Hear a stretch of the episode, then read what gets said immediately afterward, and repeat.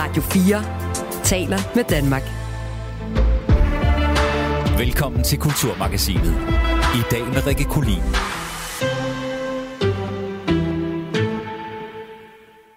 Hey, Barbie. Yeah.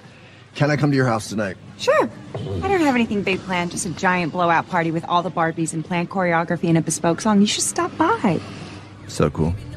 Den 21. juli er der endelig premiere på Barbie-filmen med Ryan Gosling og Margot Robbie i hovedrollerne som Ken og Barbie. Og den er instrueret af Greta Gerwig, som øh, fik sit gennembrud som instruktør tilbage i 2017 med Lady Bird.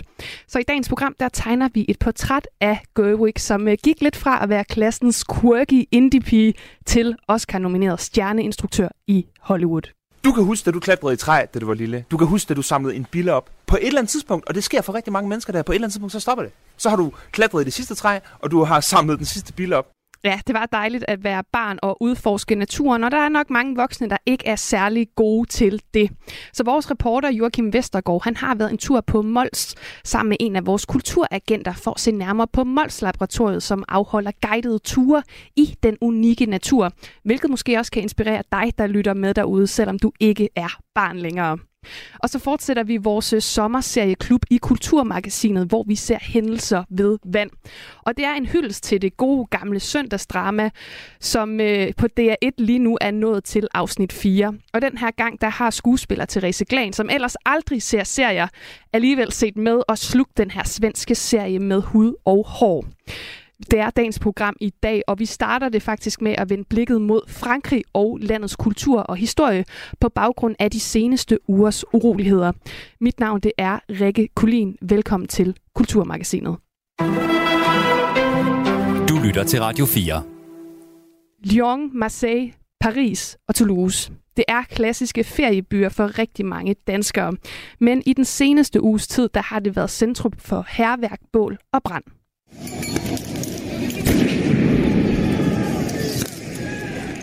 Det skete efter fransk politi skød og dræbte en 17-årig i en forstad til Paris, hvor tusindvis af særligt unge franskmænd de gik på gaden. Tusindvis af politibetjente de blev sat ind, og massevis og tusindvis af demonstranter blev anholdt. anholdt. Og samtidig så er kampen om den her fortælling om og forståelsen af de her optøjer gået i gang.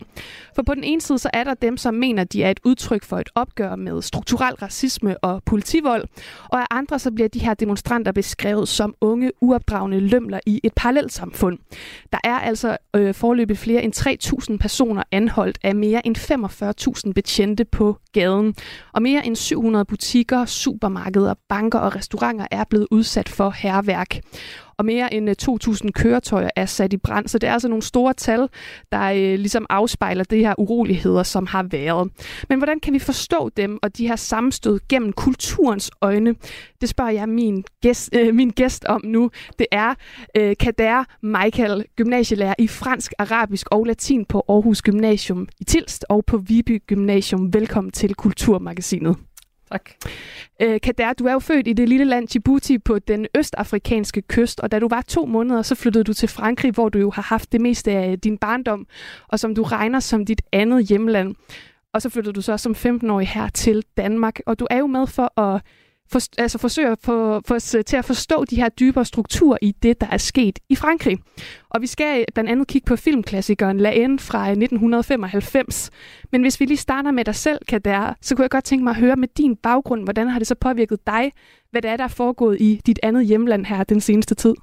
Jamen, det har jo påvirket mig rigtig, rigtig meget, fordi øh, jeg ser jo ligesom alle andre mennesker i verden, altså hvad der sker i Frankrig, og det synes jeg er lidt trist at se på. Så ja, det har påvirket mig. Og øh, vi skal jo sådan kigge på kulturen, som sagt, som jeg øh, øh, nævnte. Øhm, jeg kunne godt tænke mig at høre, du er jo vant til at tegne sådan et historisk overblik i din øh, undervisning i fransk. Og jeg er nødt til at starte med at spørge, Frankrig er og var jo en af de største kolonimagter i verden, og først så koloniserede man det amerikanske kontinent i det 16. århundrede, øh, siden store dele af det afrikanske kontinent, øh, særligt i Vestafrika med begyndelse i Algeriet i 1830, og senere hen også i Sydøstasien. Altså kan de her dybe spor af koloniseringen og dens historie og konsekvenser overhovedet skilles ad fra den situation, som vi ser lige nu? Det kan man ikke. Altså, hvis man tænker på Frankrig, Frankrig har jo været, så, øh, ligesom du nævner, øh, kæmpe empire. Altså, de har jo haft kolonier i Asien, og så har de haft kolonier i Afrika og så videre. Så de her mennesker, der, der bor i dag i Frankrig, stammer jo også fra, fra de her øh, koloniserede lande. Men de føler sig jo også fransk, fordi det er jo flere generationer, men man nævner dem stadigvæk som, som om de var øh, anden etniske eller, eller stammer fra et andet land, men de er jo født, som, som, som sagt, i Frankrig. Ja, hvordan op, øh, øh, op, hvad skal man sige, ser du så de her øh, fremstillinger, der ligesom er repræsentanterne for de her øh, ja, subkulturer og så videre, som, som findes her? Altså, hvordan øh, bliver det fremstillet i medierne, det der sker, versus hvad du oplever, øh, øh, den mangfoldighed, der ligesom er? Ja, altså jeg bliver altid overrasket, når jeg ser på, øh, altså, hvad der sker i medierne. Øh, der sker i hvert fald det modsatte det, jeg har oplevet. Jeg synes for, for det første, man nævner ikke alle de gode kræfter, der er, som også er araber, som også er stammer fra Afrika, som lige nu øh, øh, altså, prøver at, at snakke med de unge, rigtig mange influencer. Du har fodboldspillere øh, med, med afrikansk baggrund, der, der endelig øh, prøver at, at, at hjælpe øh, hjælp øh, hvad hedder det, staten med, med at få urolighederne ned på en eller anden måde. Men dem nævner man ikke. Altså, det, det, det er også det, øh, nogle gange jeg bliver overrasket over, hvordan man, man, man øh, vinkler øh, de her uroligheder. Ja, fordi det, der ligesom er blevet, øh, der er sket, det er jo, at den her 17-årige dreng, hvis død, øh, som har sat ild til det hele, blev skudt på klodshold af en betjent, da han sad bag rettet i en bil. Og det lokale politi, de forklarede først, at betjenten han skød mod den her dreng, da han kørte imod betjenten, men det har en øh, videooptagelse af episoden så øh, gået i, i rette med. Og derfor så er der jo også åbnet sag mod den her betjent, der affyrede øh, øh skuddet. Og jeg sidder også og tænker på, sådan, den franske befolkning, det er jo en befolkning, der så både historisk set og også med, med nutidens briller jo ikke er bange for at gå på gaden. Det har vi set tonsvis af eksempler af. Men alligevel så er det, der er noget anderledes ved den her øh, demonstration, når, når det for eksempel er ja, fagforeninger eller gule veste eller strækker, fordi op mod en tredjedel af demonstranterne, de er jo meget unge den her gang. Hvad er det, der er sket her i den, den, den unge generation, som har fået den på banen i lige præcis øh, den her situation?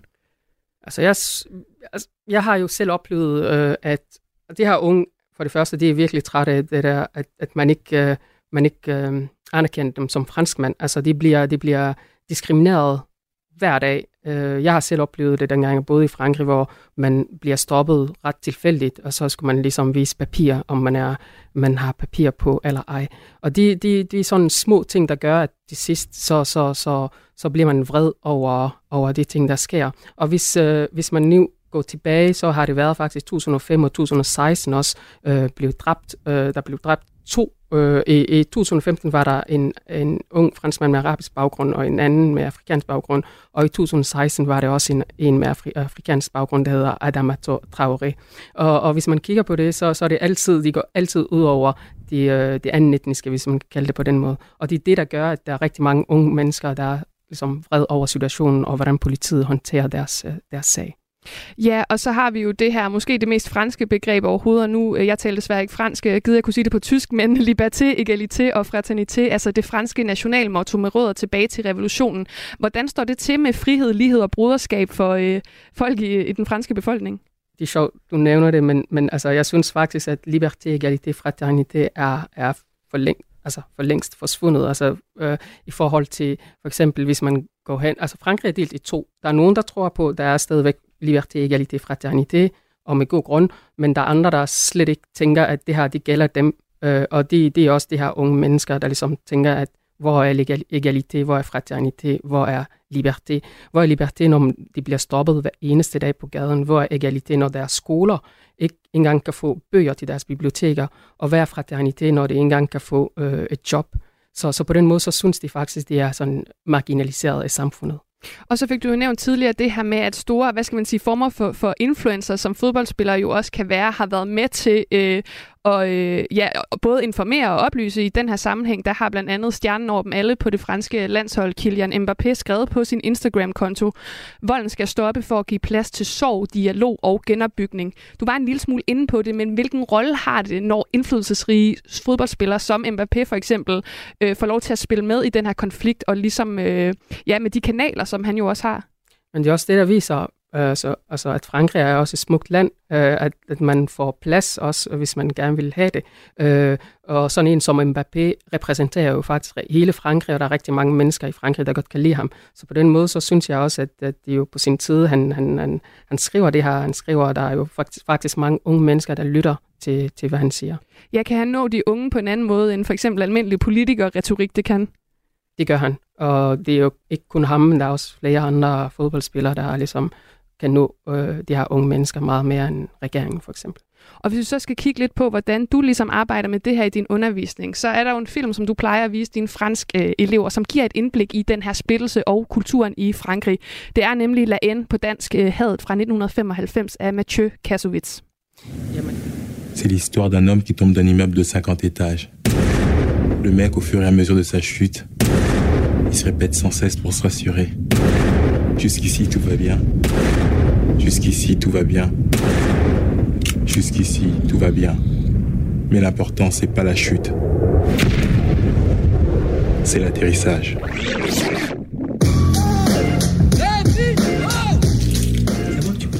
Ja, her fik vi altså øh, lidt fra den her. Det er som sagt fra øh, 1995 med Vincent Kassel i hovedrollen. Hvorfor er det, du ser den øh, med dine elever, Kader Michael? Altså, jeg viser mine elever filmen for at vise dem endelig, hvordan Frankrig er i virkeligheden. Altså, fordi øh, alle taler om Paris og alt det her glamour og så videre, men man, man, man glemmer nogle gange, at der er også rigtig meget, altså der, der er fattigdom i Frankrig, og der, der er uligheder, og der er befolkningsgrupper, der er marginaliseret, og som, som bor på sådan nogle ghettoer, og som er egentlig ikke en del af samfundet. Så for mig, det er jo, det er jo også en måde at vise, at Frankrig er, er et land med rigtig mange facetter. Nu er den her film jo fra 1995, men hvor tæt er den egentlig på den virkelighed, vi ser i 2023? Fuldstændig altså lige. Altså hvis man, man, man lavede filmen i dag, så vil man, altså hvis man, når man hører, at filmen er faktisk, det var fra 1993, eller jeg kan ikke huske. 95. 95. Så altså, det er jo efterhånden 20 år, man siger 30 år. Så, så på den måde er det, er det jo en film, der er meget, meget, meget aktuel i hvert fald. Ja, men hvordan, hvad er det for nogle samtaler, den giver så dig med dine elever, som ser det her i et, et perspektiv fra Danmark, hvor vi jo ikke har den samme historie, den samme kultur, og den samme altså, øh, multikultur, øh, som Frankrig jo har gennem, øh, gennem sin historie? Altså, den her film er egentlig meget populær i hele Europa, og især ungdommen har taget filmen til sig, fordi der er rigtig mange unge øh, med anden etnisk baggrund i hele Europa, der føler i hvert fald kan, kan se sig selv i filmen, fordi det, der sker i Frankrig i ghettoerne, sker også i Danmark, selvom vi har to forskellige kulturer, så, så er der også en marginalisering, der finder sted i rigtig mange øh, byer og, og, og lande i Europa. Og så er der også en, øh, et citat i den her trailer, øh, som øh, på dansk, der bliver sagt noget i retningen af, har du hørt om den fyr, der faldt ned fra en skyskraber på vej ned forbi hver etage, sagde han for at berolige sig selv så langt, så godt. Øh, det er jo en lidt morbid vidighed, men hvordan peger den ind i den her splittelse af de strukturer, der netop er i Frankrig, og, øh, og, og de ting, du har beskrevet her? Jamen altså, i forhold til citat, der, det, det er rammende, fordi øh, der er jo mange mennesker, også mange øh, unge mennesker, der indtil videre har sagt, indtil videre så er det okay, indtil videre så er det okay. Og så sker der det her med, at der, der bliver skudt nogen, øh, nogen, der ligner den. Og, og så lige pludselig sker der, at, at, at der, kommer, der kommer de her reaktioner fra de unge. Jeg sidder også og tænker på, hvis der nu er nogle voksne, der ikke har set den her film. Jeg vil sige, at det er en filmklassiker, så det forventer jeg, at de har. Men hvorfor skal man sætte sig ned og se den, hvis man øh, vil blive lidt klogere på, hvad urolighederne i Frankrig de handler om lige nu?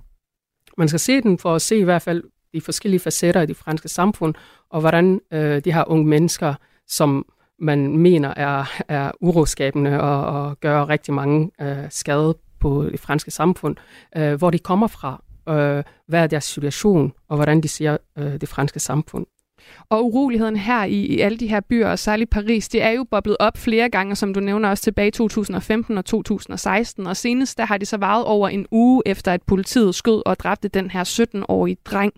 Og i går der mødtes øh, præsident Emmanuel Macron så med 220 borgmestre, øh, hvis byer rundt omkring har været ramt af de her sammenstød, for at diskutere den her nedbrydning, som ifølge dem jo har foregået i, år, i årvis, og som du også peger på, og som filmen peger på. Hvordan ser du lige nu fremtiden for dit andet hjemland? Altså, jeg synes, øh, fremtiden ser lysere ud. Altså, Frankrig har jo altid været et land, hvor, hvor urødelighederne har været, øh, man sige, øh, det, det, der var ligesom øh, kernen. Altså, i Frankrig hver gang der sker noget, så, så folk går på gaden og gør noget øh, skade på, på butikker og restauranter. Men man glemmer endelig, at øh, det sidste unge, øh, øh, det unge øh, har lavet problemer var i 2005. Så, så, så det er faktisk næsten 20 år siden. Øh, og så kom det nu her. I 2016 var der noget med Adama Traoré, men der var ikke så meget øh, uroligheder, som, som vi ser i dag. Alle de andre ting var jo, øh, hvad hedder det, øh, Gilets jaunes og øh, Black Blocs og så videre. Så det var slet ikke nogen unge mennesker fra, fra, fra ghettoerne, der har lavet de her problemer i 20 år. Men lige pludselig sker der en eller anden, og så, og så er det det, man, man kobler urolighederne med.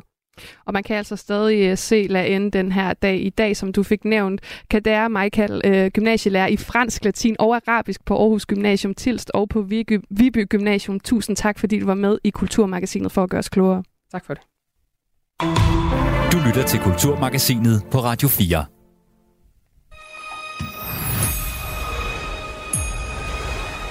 Hi, Barbie! Hi, Ken.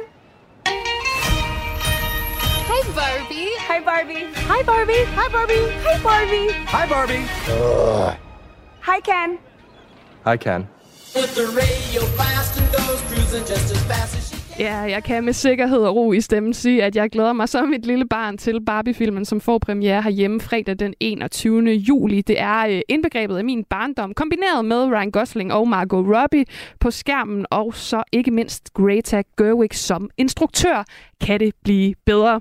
Vi varmer nu op til filmen ved at kigge nærmere på netop Greta Gerwig, 39-årig instruktør og manusforfatter og producer og skuespiller. Hun er det hele. Og det gør vi gennem hendes tre vigtigste og bedste film i karrieren.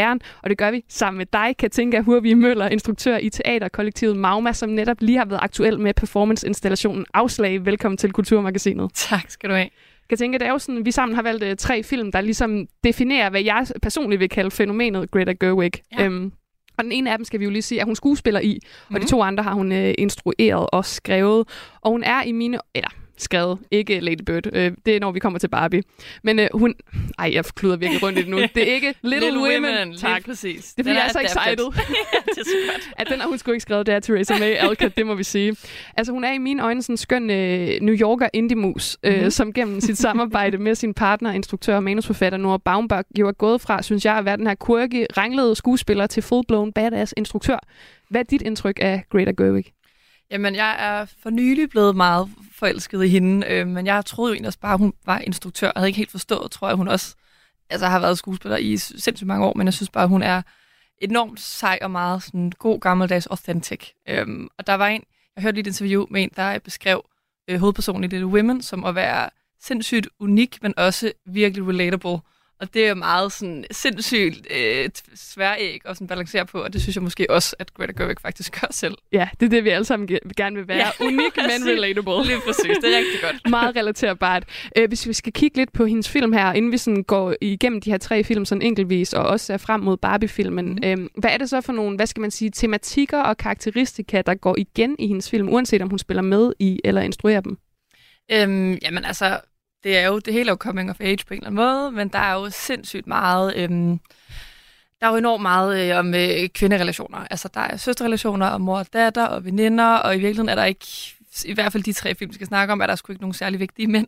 I hvert fald ikke sådan på den traditionelle måde. Så det er jo nogle meget sådan, ja, Bechdel-test, venlige film. Altså, der er nogle damer, der snakker om ting, som ikke bare er boys, og det er jo bare rigtig dejligt. Ja, og ud fra hvad man har set i traileren til Barbie-filmen, virker det også som om, at mændene er sekund Ken er Ja, det må man sekundær. sige. Ja, han dukker bare op i den bil. Han var ikke blevet spurgt, om han ville komme med. Øh, Barbie er stjernen, det må man sige. Ja. Og jeg synes, nu er det jo kun den, øh, øh, altså, den tredje øh, store spillefilm af Greta Gerwig, Mhm. mm-hmm. som Barbie er, men alligevel så synes jeg godt, man kan tale om en form for autørskab. Altså, du nævner coming of age her, og øh, de her sådan tredimensionelle skildringer Mhm. mm. af kvinder og, øh, kak- øh, hvad skal man sige, deres øh, relationer. Og så har hun jo også det her med at genbruge skuespillere, altså Ja. ja. både Cersei Ronan og Timothy Chalamet Ja, det har jeg. går jo igen flere gange. Skal vi ikke kaste os ud i de her tre film, vi Jo. øh, har valgt? Den første, det er den her øh, indie-nye klassiker fra 2012. Have you ever done where you play fight? I don't want to. Oh, it's super fun. My god, stop it! Damn it! Oh, sorry, you have to like fight back. Stop it! I said stop! Oh, so sorry. Det er øh, Noah Baumbachs sort-hvide Frances Ha. Eller hvordan udtaler du det? Jeg er også på en Frances Ha, men Jamen- jeg synes, det er svært, men jeg gør det. Jeg er blevet lidt i tvivl, fordi at, øh, hun, figuren hedder jo Frances øh, Halliday, og så er det mere, er det så Frances Hay? Nå, Ja, jeg, jeg, jeg, jeg er på det her. Okay, vi tager Frances Ha. Her spiller hun øh, hovedrollen, øh, som øh, hedder Frances øh, Halliday, så man må sige, der er nok også noget autobiografisk i den, selvom det er Nora Baumbach, der har skrevet den, øh, men hun er medforfatter på den. Og det er altså en film, hvor hendes karakter konstant løber ind i problemer og Mhm. afslag og en underlig rodløshed. Øhm, jeg kommer til at tænke på, at du har jo lige selv været instruktør i den her forestilling Afslag, Mhm. og baseret på dine egne erfaringer med ja, for eksempel afslag fra den danske scenekunstskole, kan du så Mhm. genkende den her identitetskrise, som hovedpersonen er i? Ja, enormt meget. Og jeg tror i virkeligheden, at det, det der også er så skønt ved den, er, at den er vi rigtig, rigtig mange, der kan spejle os i. Øhm, det var også det, vi prøvede at lave med den forestilling, jeg har lavet, at det ikke kun handler om øh, de institutionelle afslag fra skoler, men det er ligesom bare, det er kærlighed, det er bolig, det er venskaber, det er hele lortet, det er øh, rabatkoden på Fodora, der ikke virker, eller sådan. det er ligesom bare alle de ting, der gør livet lidt sværere, der gør en rådløs, og som kan skabe en masse ensomhed, og man kan føle sig utilstrækkelig, og hele, hele den, den gode bande. Og jeg ved jo, at øh, du faktisk øh, først har set den for et par år siden. Den er jo fra 2012. Hvad mm. var Mhm. det, der afholdt dig fra det, og hvordan var det så at opleve den film, du, øh, du så? Jamen, jeg tror, øh, altså jeg anede faktisk ikke, hvad det var. Og så øh, faldt jeg på en eller anden måde over den, og så var jeg jo lidt sådan, man er helt dum, fordi den er sort-hvid, så tænkte jeg, og det er sådan en, man skal have lidt hjerne til. Men jeg tror bare, jeg så den med min roomie, eller et eller andet i den stil, og så var den bare jo, altså den er jo sindssygt charmerende. Øh, og den er bare meget, meget, meget fin, og handler nemlig om de her veninderelationer, som kan, som kan fordufte, når folk får kærester, når folk får børn, og det er jo bare en ting, som mig og mange af mine veninder, som nærmer os slut 20'erne, kommer til at tale om lige om lidt, og jeg glæder mig ikke. At det bliver ikke bedre i starten af 30'erne, lad mig Nej. sige det sådan. Vores hovedperson her, hun er jo, altså, hun er jo i slutningen af 20'erne, som du siger, men hvordan det her coming of age tema, vi snakkede om mm. før, kan man også se det, på trods af, at hun jo ikke er, går fra barn til voksen i den her film? Jamen er det ikke, altså hun har jo en, hun har jo noget, noget rådløs tilværelse, og hun vil jo gerne være danser, og hun prøver ligesom at make it. Øhm, men for mig, der tror jeg egentlig også meget bare, det er det her med at finde noget fodfæste. Om det så er gennem den karriere, man får landet, eller den, den, den, den fede lejlighed, eller noget. Det er ligesom meget det her med at finde ud af, hvem er jeg i hele det her tumult af mennesker og relationer. Øhm, og det tror jeg da selvfølgelig er noget, man skal finde ud af igennem hele livet, men det er jo meget en ting, at man skal til at finde ud af, hvad er mit identitet egentlig, hvad er det for nogle valg, jeg vil tage i mit liv. Øhm, der er der bare en masse tumlen rundt, øhm, som hun jo, hun falder jo også bare på gaden hele tiden, eller hun tumler helt bogstaveligt. Hun er ekstremt klodset og ranglet. Og der vil jeg også sige, øh, hvis man ikke har set den her fantastiske film, der er jo både Adam Driver på rollelisten, før han var med i Girls nærmest, og øh, Michael Segan, som mange måske kender fra The Marvelous Mrs. Maisel. Så altså, kæmpe anbefaling fra os. Og så er det jo sådan, at i 2008, der fik hun øh, instruktørdebut, da hun sammen med sin øh, på daværende tidspunkt makker Joe Swanberg både skrev, instruerede og spillede med i indiefilmen Nights and Weekends. Så var det dog først i 2017, at verden fik øjnene op for Gerwig som instruktør, da hun øh, med filmen Lady Bird og Saoirse Ronan i titelrollen fik stor opmærksomhed med sin første, hvad skal man sige, solodebut som instruktør. Og hvilken debut? I want to go where culture is, like How New York, or at least snob? Connecticut or New Hampshire, where writers live in the Get woods. into those schools anyway. Mom, You can't even pass your driver's test. because you wouldn't let me practice The way enough. that you work, or the or the way that you don't work, you're not even worth state tuition, Christine. My name is Ladybird. Uh, well, actually, it's not, and it's ridiculous. Call me Ladybird your Lady name Bird is like you said you would. Just you should just go to City College. You know, with your work ethic, just go to City College and then to jail, and then back to City College, and then maybe you'd learn to pull yourself up and not expect everybody to do everything.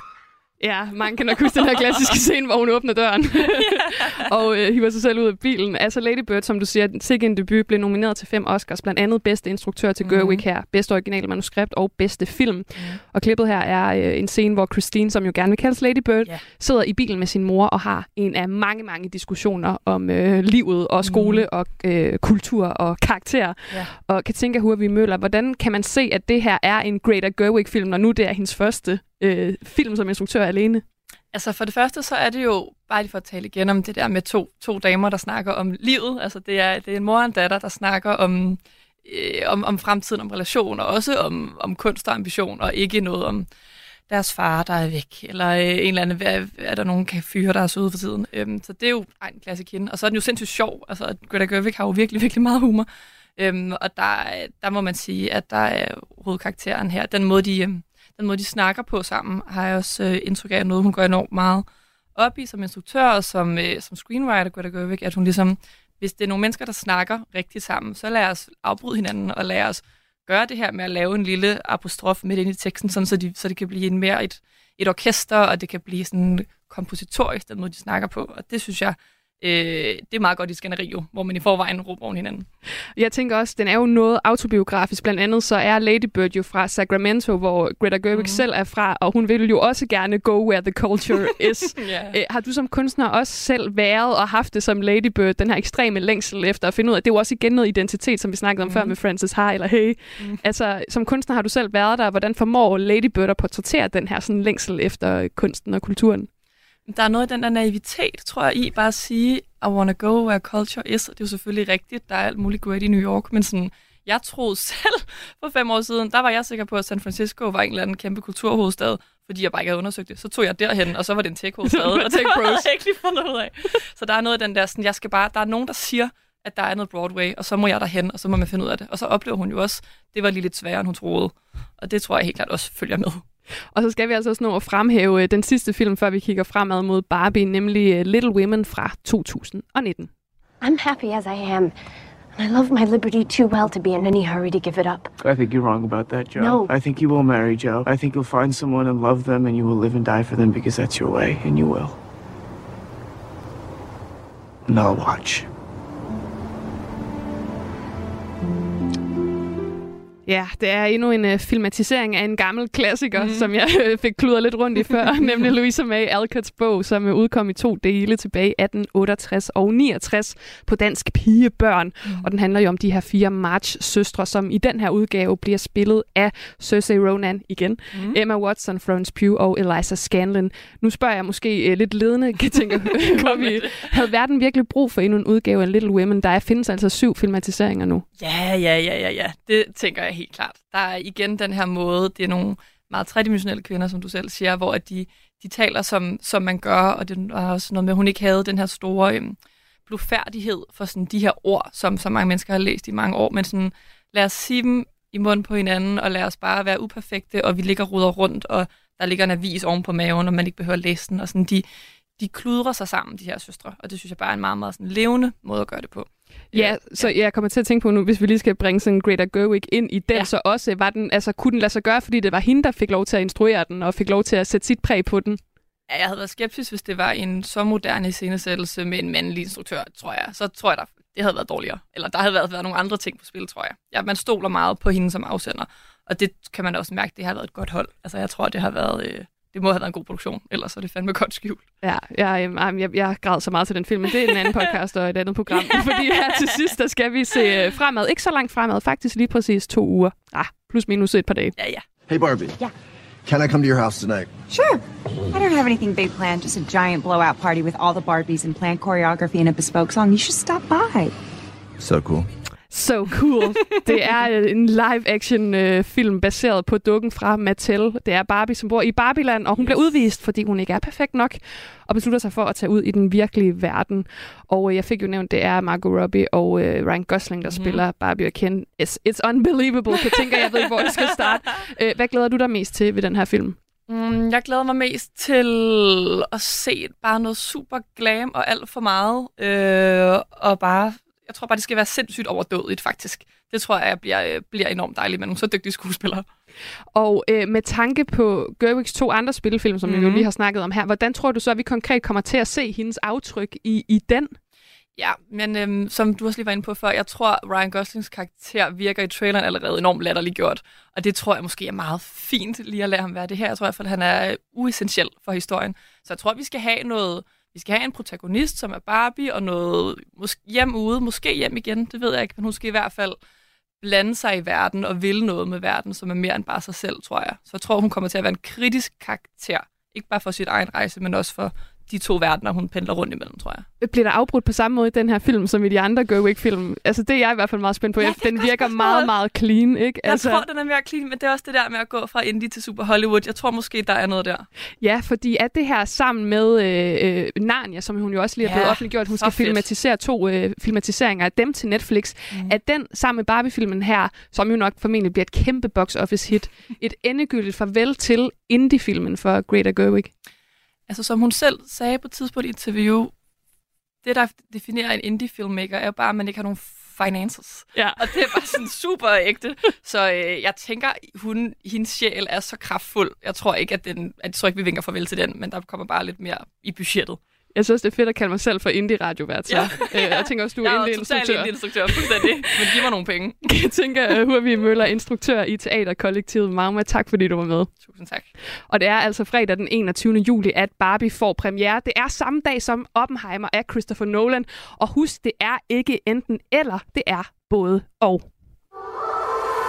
Musik er en hurtig genvej til at komme ind bag facaden. Hvis man skal sige essensen af, hvem er jeg, så er det de samme. Ind bag den offentlige person. De synger også irriterende godt. I Portrætalbum bruger Anders Bøtter musikken til at vise nye sider af sine gæster. Gita Nørby, Tim Christensen, Sofie Gråbøl, Anders Akker, Allan Olsen. Både dem, du er fan af, og dem, du ikke troede, du havde noget til fælles med. Velkommen til Portrætalbum på Radio 4. Lyt til Portrætalbum hver fredag kl. 17.05.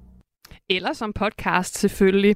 Der er så meget kultur rundt i det danske land derude, som vi ikke altid kan få øje på, hvis ikke vi ved det. Og derfor så har vi her på Kulturmagasinet allieret os med en lang række kulturagenter, som har til opgave at hjælpe os med at finde frem til den derude. I dag der skal vi ud i naturen, fordi natur og kultur behøver altså ikke være hinandens modsætninger. Og Anders Christensen, som er Kulturmagasinets kulturagent i Viborg, han har peget os i retningen af en tur til Mols, nærmere betegnet Mols Laboratoriet. Og det er jo et sted, der gennem de seneste par år har haft en del medieomtale. Og holdningerne de har altså været skudt i øst og vest omkring det her udtryk rewilding, men det holder altså ikke dem fra at afholde guidede ture i unikke, unikke naturområder hos øh, Mols Laboratoriet. Så øh, selv der kalder de det her øh, for turen for rewilding med Jens, og pitchet på deres øh, hjemmeside, det lyder sådan her. Det er sommer, og Mols Laboratoriet summer af liv. Vi lusker rundt i blomsterfloret sammen med Jens og finder fantastiske dyr i fællesskab. Der er ikke det kryb, Jens ikke elsker at fortælle sjove historier om. Og vores reporter Joachim Vestergaard, han tog altså derud og greb fat i turlederen Jens Torving. Han er naturformidler, og så var han bogstaveligt talt klar til at rode i lort, finde bier og fortælle om rewilding. Altså, det, det vi i virkeligheden skal opleve, det er jo natur uden regler. Vi skal ud i noget af Danmarks allerbedste natur, og vi får lov til at udfolde os fuldstændig, som vi vil. Hvis vi ser noget, hvis vi hører noget, hvis vi mærker noget, så har vi lov til det. Og det er sådan set det, der lidt er pointen også med rewilding, at vi sådan set ikke selv bestemmer, hvad der skal ske, men vi egentlig træder tilbage og tager det ind. Og det er det, vi skal, så det er det sanselige. Vi skal ud og have en masse udefra indoplevelser. Ja, jeg, jeg er meget spændt, og det tror jeg også, øh, kulturagent Andersen er.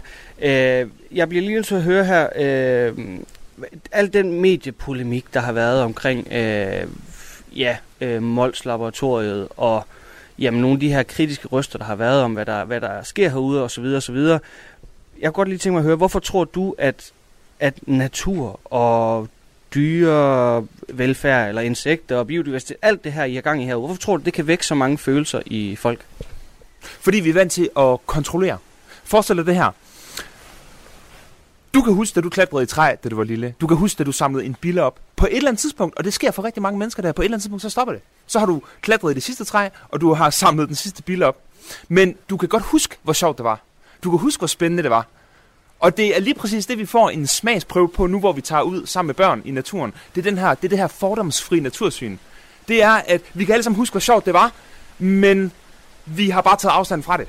Og det, og det er det, vi skal tilbage til, hvis vi skal acceptere en verden, hvor der også skal være plads til andre end os selv. Så er det, at vi er, vi er nødt til at erkende, at vi skal kunne få andet ud af det, end bare at høste og knalde det hele.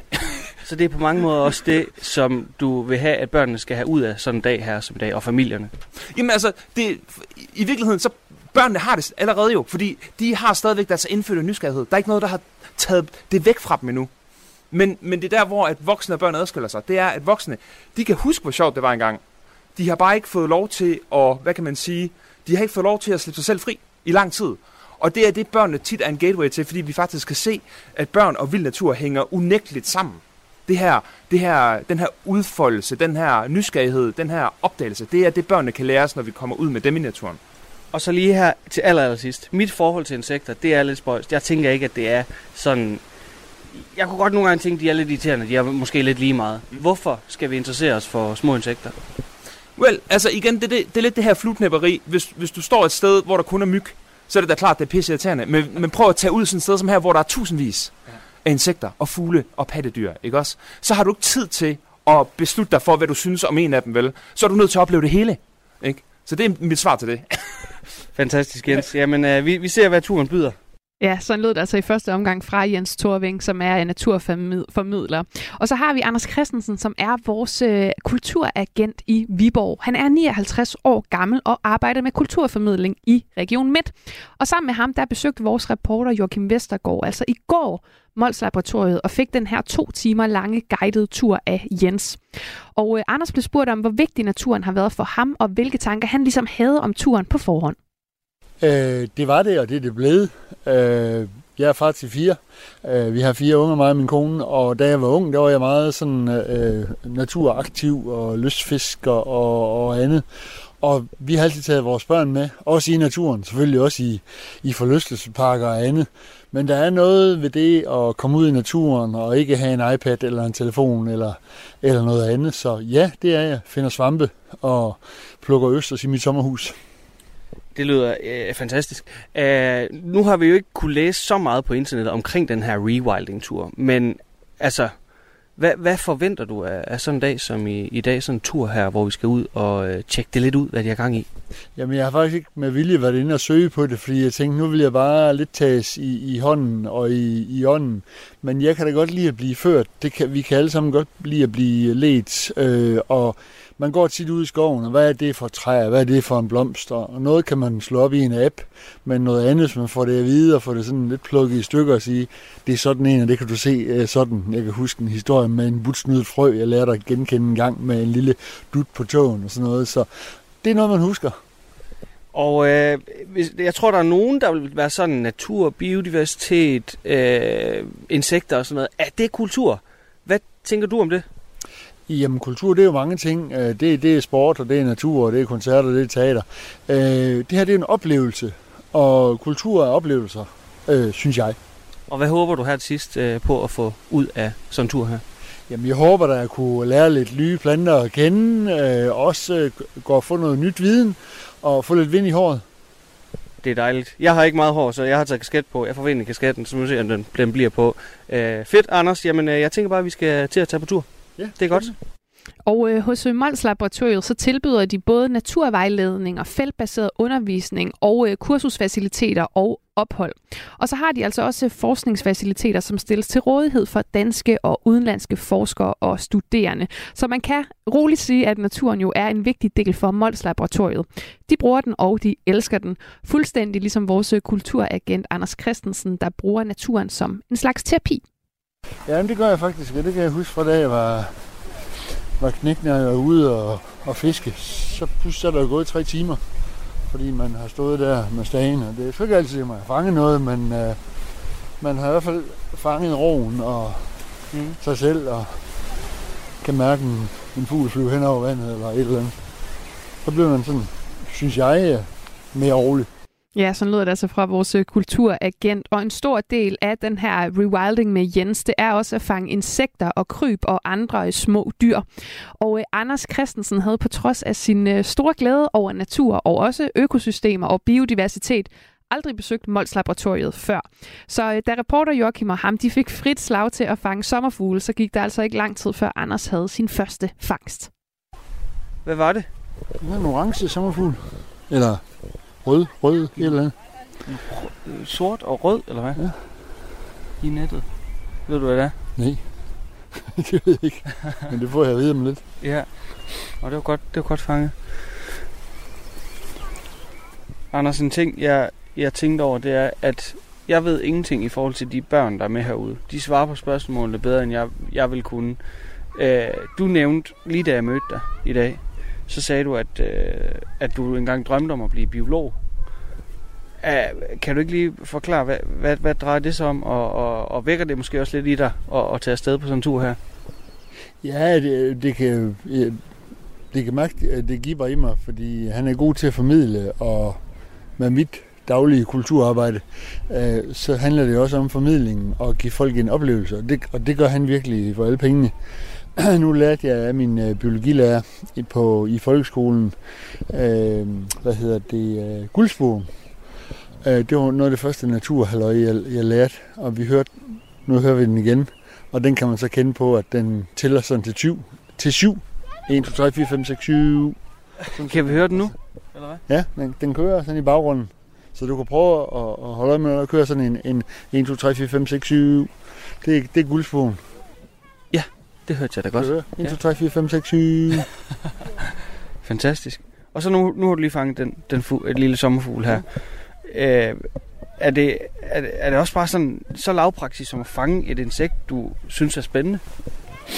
Nej, altså det, det er jo spændende at få at vide, at det er for en, og se, at man har, har fået noget i, i nettet. Det er meget mere hans fortælling, og, og det han kan få uh, ungerne til at være musestille og høre efter. Det er der mange lærere, der gerne vil lære. Og de små øh, 20, ja, der omkring 20 fremmødte deltagere på øh, turen, de skulle også i slutningen både klatre et kæmpe egetræ og spise myrer, som smagte af citron, ifølge øh, Joachim i hvert fald, og så også se turlederen øh, Jens Kvase hestelort med de bare næver. Og det var altså også noget af det, der begejstrede vores øh, kulturagent Anders Christensen allermest, og især formidlingen gik rent ind hos ham, da han og min kollega Joachim Vestergaard skulle evaluere den her tur til Mols Laboratoriet. Jamen det var, det var det hele værd. Hvis man skal give det fem, øh, fem stjerner ud af fem, så har det i hvert fald fået det med et lille nyk til til sidst, hvor vi fik øh, smagt på, på uh, Noma-myrerne. Så, og en, Jens er en uh, gudsbenødet formidler med, med højt hår og ungdommeligt sind, og han fangede børnene og de voksne, og der var ikke nogen, der slås, og vi sluttede også af med at kunne klatre i træer. Så, så det var det en stemningsmættet, rigtig god, lærerig tur. Ikke for højt niveau, alle kan være med. Og så tester jeg det lige, altså er der noget, du øh, kan huske, du har lært? Altså var der noget nyt, du lærte på, på turen? Jamen, øh, man har diskuteret så meget med de her sommerfuglearter, der forsvinder, men nu har vi da set en 5-6-7 øh, stykker, og øh, se en voksen mand sidde og grave rundt i lort, og så øh, tør hans fingre af med, øh, hvad hedder det, mojito-urten, øh, vild mynte, som vi fandt derude. Så, så, så jeg har lært noget nyt men også lære det der, vi skal nogle gange ned i gear med vores øh, børn, når vi er på, på ferieoplevelser og andet. Og det her, det var også en kulturoplevelse, fordi det er jo oplevelser. Og formidlingen og vejret, det hele gik op i en, øh, en højere enhed. Så øh, skal vi bare slutte af med at sige, at øh, natur er kultur? Yes, sir. Hørt. Og du kan hen over sommeren booke rewilding med Jens på Mols Laboratoriet, og også mange andre slags lærer i guidede ture. Og det var altså min kollega Joachim Vestergaard, der havde været med ham. Radio 4 taler med Danmark. Her på Kulturmagasinet, der har vi jo gang i en øh, lille sommerserieklub. For hver uge frem til ferien, der er vi dykket ned i det seneste afsnit af den svenske krimiserie Hændelser ved vand, som øh, sendes hver søndag aften på DR. Og vi overholder selvfølgelig Flow TV's rytme for ikke at lave knæfald for digitaliseringen her på øh, Kulturmagasinet. Og i mandags, der skulle vi have talt om det fjerde afsnit, men uforudsete omstændigheder, det gjorde altså, at vi først kan sende den snak nu. Men det var en snak, som min kollega Mathias Wissing, han tog med en fan af det her univers. Endnu en fan, ud over de øh, første, der har været med, nemlig Therese Glan, som er skuespiller og kendt fra øh, serier som øh, Nynne og Lykke og Romeo og Julie, og en lang række børne- og ungdomsfilm. De har altså snakket sammen om hændelser ved vand. Therese, i øh, søndags, der var det jo det fjerde afsnit, der løb over øh, skærmen af hændelser ved vand, og vi kan jo allerede sige det nu, hvis du ikke har fulgt med, så det her en lille øh, spoiler-advarsel til og med øh, afsnit 4. I de første tre episoder, der ser vi, hvordan mordet på et udenlandsk par påvirker hele det her lokalsamfund i sådan en udørk i Sverige, hvor det skaber mistænksomhed og intriger og alt det her i en befolkning, der i forvejen virker til at have masser af konflikter og skeletter i skabet. Og vi er jo kommet til afsnit 4 i vores øh, snak, og du har genset afsnittet i serieklubbens anledning. Du så nemlig hele muligheden på svensk, da den blev sendt der på øh, SVT i januar allerede. Øh, Ja. Sådan lidt foran på point der, må jeg nok indrømme. Øh, det her, det er jo lidt Jamen, et jeg er også lidt bagud, kan man sige, fordi der er løbet meget vand i åen siden januar, så... så øh, Hvordan var det med sådan en lille men gensyn vil her? Sige, altså, jeg var totalt begejstret. Det var bare tilfældigt, sådan er det jo tit. Altså, jeg, jeg, jeg vil lige sige med det samme, jeg er ikke sådan en, der sluger serier. Der er så mange andre ting, jeg gerne vil. Men nu har du så alligevel øh, øh, et øh, hændelser ved vand med hud og hår. Altså, Ja. hvor, hvor, hvor, Men- hvorfor fangede men- den der ind? ja. For den kom jo bare sådan lidt... Øh, du faldt over den ved et tilfælde nærmest, men så så alligevel bare jeg det røg hele. ind i den en aften, og så blev jeg straks øh, optaget, fordi øh, tempoet at var jeg helt vild med. Det foregår langsomt, roligt, øh, og jeg kom ind halvvejs, kan jeg huske, og så kan jeg jo starte forfra. Altså det i sig selv, det synes jeg jo er det vildeste, at man kan starte et program forfra. For mig der er det virkelig sådan. Øh, og, og, og det gjorde jeg så. Sådan farver og, nye øh, verden. ja, det er den farvelige Ja. verden. Men i hvert fald, lige, det, lige den øh, del kan jeg virkelig godt lide. Det er bare en helt anden stil, denne her tv-serie har, end rigtig mange andre tv-serier. Jeg synes simpelthen, den er vanvittig god. Og det er jo derfor, vi følger den her i Sommersserieklubben. Og, det Mm. er, og, og vi følger os lidt til, altså man kan se det hele, når man vil på DR-TV, men øh, vi følger os lidt til den der øh, gode gamle, jeg savner lidt søndagsdramaet en gang imellem, og derfor så har vi dedikeret det til, til søndagsdramaet. Der er vi altså så kommet til Mm. afsnit 4. Afsnit 5, det kommer jo først på, på søndag igen. Mm. Øh, og det afsnit 4, det er så lidt et afsnit, hvor, hvor garnet det strammer ind om tre øh, meget forskellige mistænkte til det her dobbelte tilmord ude i skoven, som er uopklaret. Mm. Mm. Der er lægen Biver, som bliver skudt i skoene at have et hævnmotiv. Øh, så er der sådan Mm. ham her, den lidt øh, sådan, sådan øh, underlige fyr, Johan, der var på gerningsstedet, blev set på gerningsstedet på et ret uheldigt Mm. for ham tidspunkt, må man sige. Og så er der den her elver hippiedreng Dan, som ingen rigtig ved, hvor øh, var midsommernat, er hvor ikke drabet set begået. på gerningsstedet. Nej, men han, der er jo det, at, at han kan Hun ikke helt har forklare... set ham løbe forbi. Ja, ja, ja, ja, Ja. Lige, lige efter, lige efter øh, mordtidspunktet Ja. der. Øh, så Ja. altså, han, han, var ikke, han blev ikke taget med fingrene i kagedåsen på gerningsstedet, Mm-mm. men han har været i omegnen også, og, og, og er sådan Mm. lidt en, som folk de har lidt, øh, ser lidt skævt til, fordi han måske øh, er lidt underlig, synes de. Fordi han siger, nej, nej, det er jo først og fremmest, fordi han, det er jo det, der er så interessant, det er jo det, der er så skide godt ved den her serie. Han er jo øh, sagt på nudansk jo udsat for racisme, fordi han ser anderledes ud. Ja. Han har jo samiske træk, Og derfor hvis bliver han ved lidt sådan en outsider der i det der samerne- 70'er samfund. samerne, ja, de er jo stadigvæk den dag i dag. Nu begynder man en lille smule, og det gælder jo både i Norge og, og Finland og Sverige, og, og, og, og, og forstå, at, man, at, der er, at de faktisk er øh, mennesker, man fuldstændig har trådt under fod. Mm. Men, og, og, Ja. han, og han er altså en af de mistænkte. Det var det, jeg Mm. kom til. Øh, Der er lægen Ja. Biver, så er der Johan, og så er der Dan, som øh, bor i det her økokollektiv øh, Stansberg. Øh, og, og Mm. han kan ikke forklare, hvor han var hen midsommernat, hvor det der drab blev begået. Øh, ligesom at man også ser, at han har taget et par til tørre hængende cowboybukser fra en tørresnor, ganske få meter fra stedet, man- hvor det her har man, dræbte har udlandske man par set kamperede. ham tage dem? Nej, man har ikke set dem tage den, men man har set, at de hænger til tørre i et, Ja, ja. i et skævt skud øh, ved det der, og så kan man ligesom regne ud, ganske få dage efter, ved man, at han har de bukser. Man kan se, det er de samme bukser, fordi der er sådan et USA. Øh, Ja, ja, men man ved da ikke, at det er ham, der har taget dem til at starte med. Datteren finder dem, og så får moren dem, Ja, og så ser han og Dan bliver sur over, der- at Mia har taget dem, for Ja. det var hans ting. Så der, der Ja. er altså en forbindelse der. Nå, Ja. øh, hvad, hvad, hvad, hvad hæftede du der særligt ved, uh, Therese, ved det her afsnit? Altså det her, det begynder at spænde lidt til. Egentlig så er det jo ikke plottet, der er det store, det, det fede ved den her. Det er stemningen, det er den måde, det er filmet på, tempo og så videre. Men der er alligevel Ja, det der plot, det der, det der tilstå, krimi og- som fremdrift i det. Altså, øh, var det noget særligt, Ja. du hæftede ved afsnit 4? Der er jo nogle meget sådan hæftige øh, kønsrolle øh, problematikker øh, hele vejen igennem.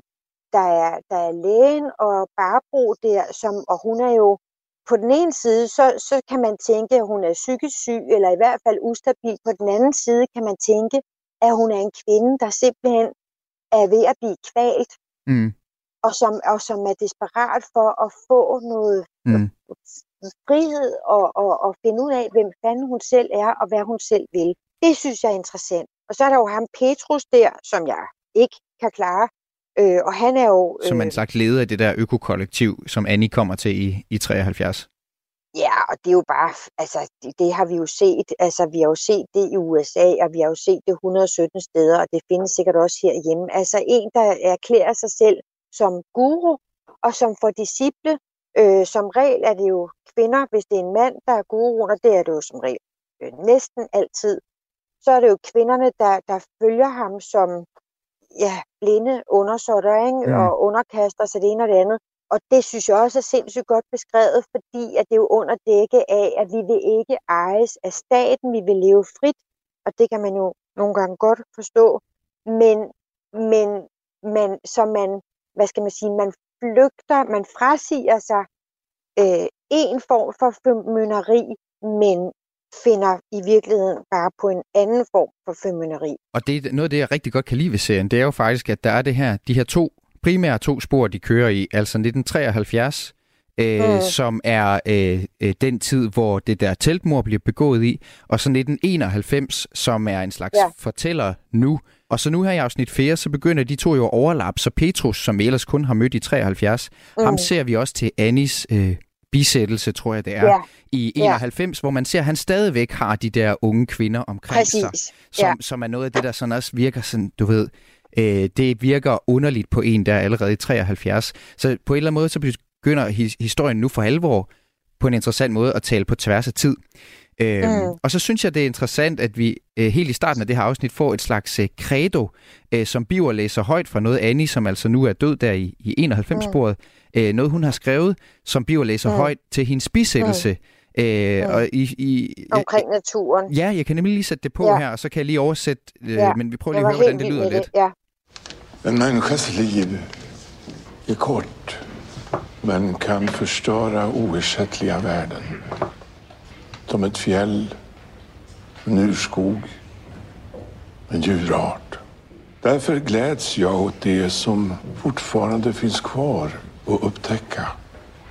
Det är framför allt i skogen jag är absolut fri. Ja, nu også lige for- dem, der ikke så godt kan svensk. Jeg synes selv, det er lidt svært at forstå, så jeg, jeg har taget det for underteksterne.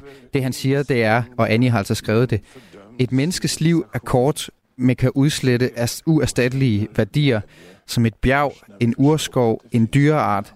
Derfor glædes jeg over det, der stadig er uopdaget. Det er frem for alt i skoven, at jeg er fuldstændig fri. Især hvis jeg går ind i et område, som er vildt, for vi lever indespærret i en fordømt civilisation, så vi først ser og føler glæde, når vi forstår, at der findes noget andet. Noget sårbart, som vi har forsømt og ikke forstået at tage vare på, men det findes stadig det vilde. Sådan sagde Annie Raft, siger han. Og jeg synes jo, øh, det er en slags klimadigt, som man kunne forestille sig skrevet i dag, det her, og det vil jeg mærket proppet ind i sådan en, i sådan en krimiform, en krimiskabelon.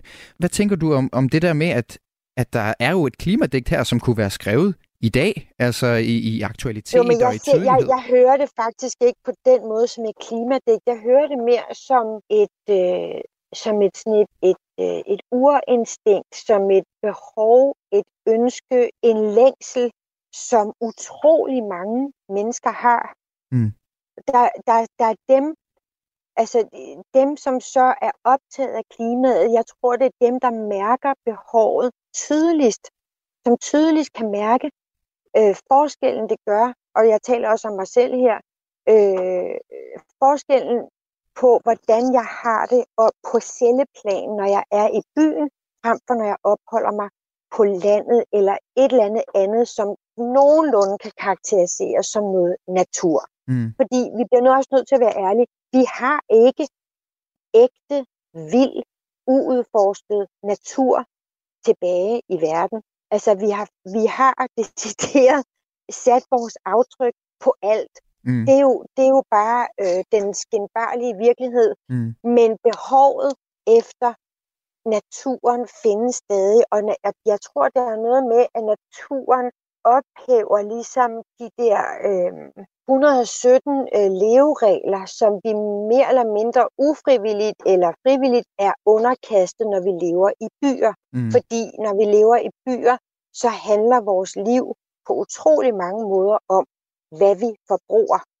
Det, det der gør serien spændende og, og, og, og gør den sådan virkelig værd at se, det er jo, at den viser, at selv dem, der så tager ophold, eller selv for nogen, der tager ophold i naturen, som vælger det fri, det såkaldte frie liv, så langt væk fra staten som muligt, og så tæt på naturen som muligt, der kan du finde den selv samme ufrihed i mennesket.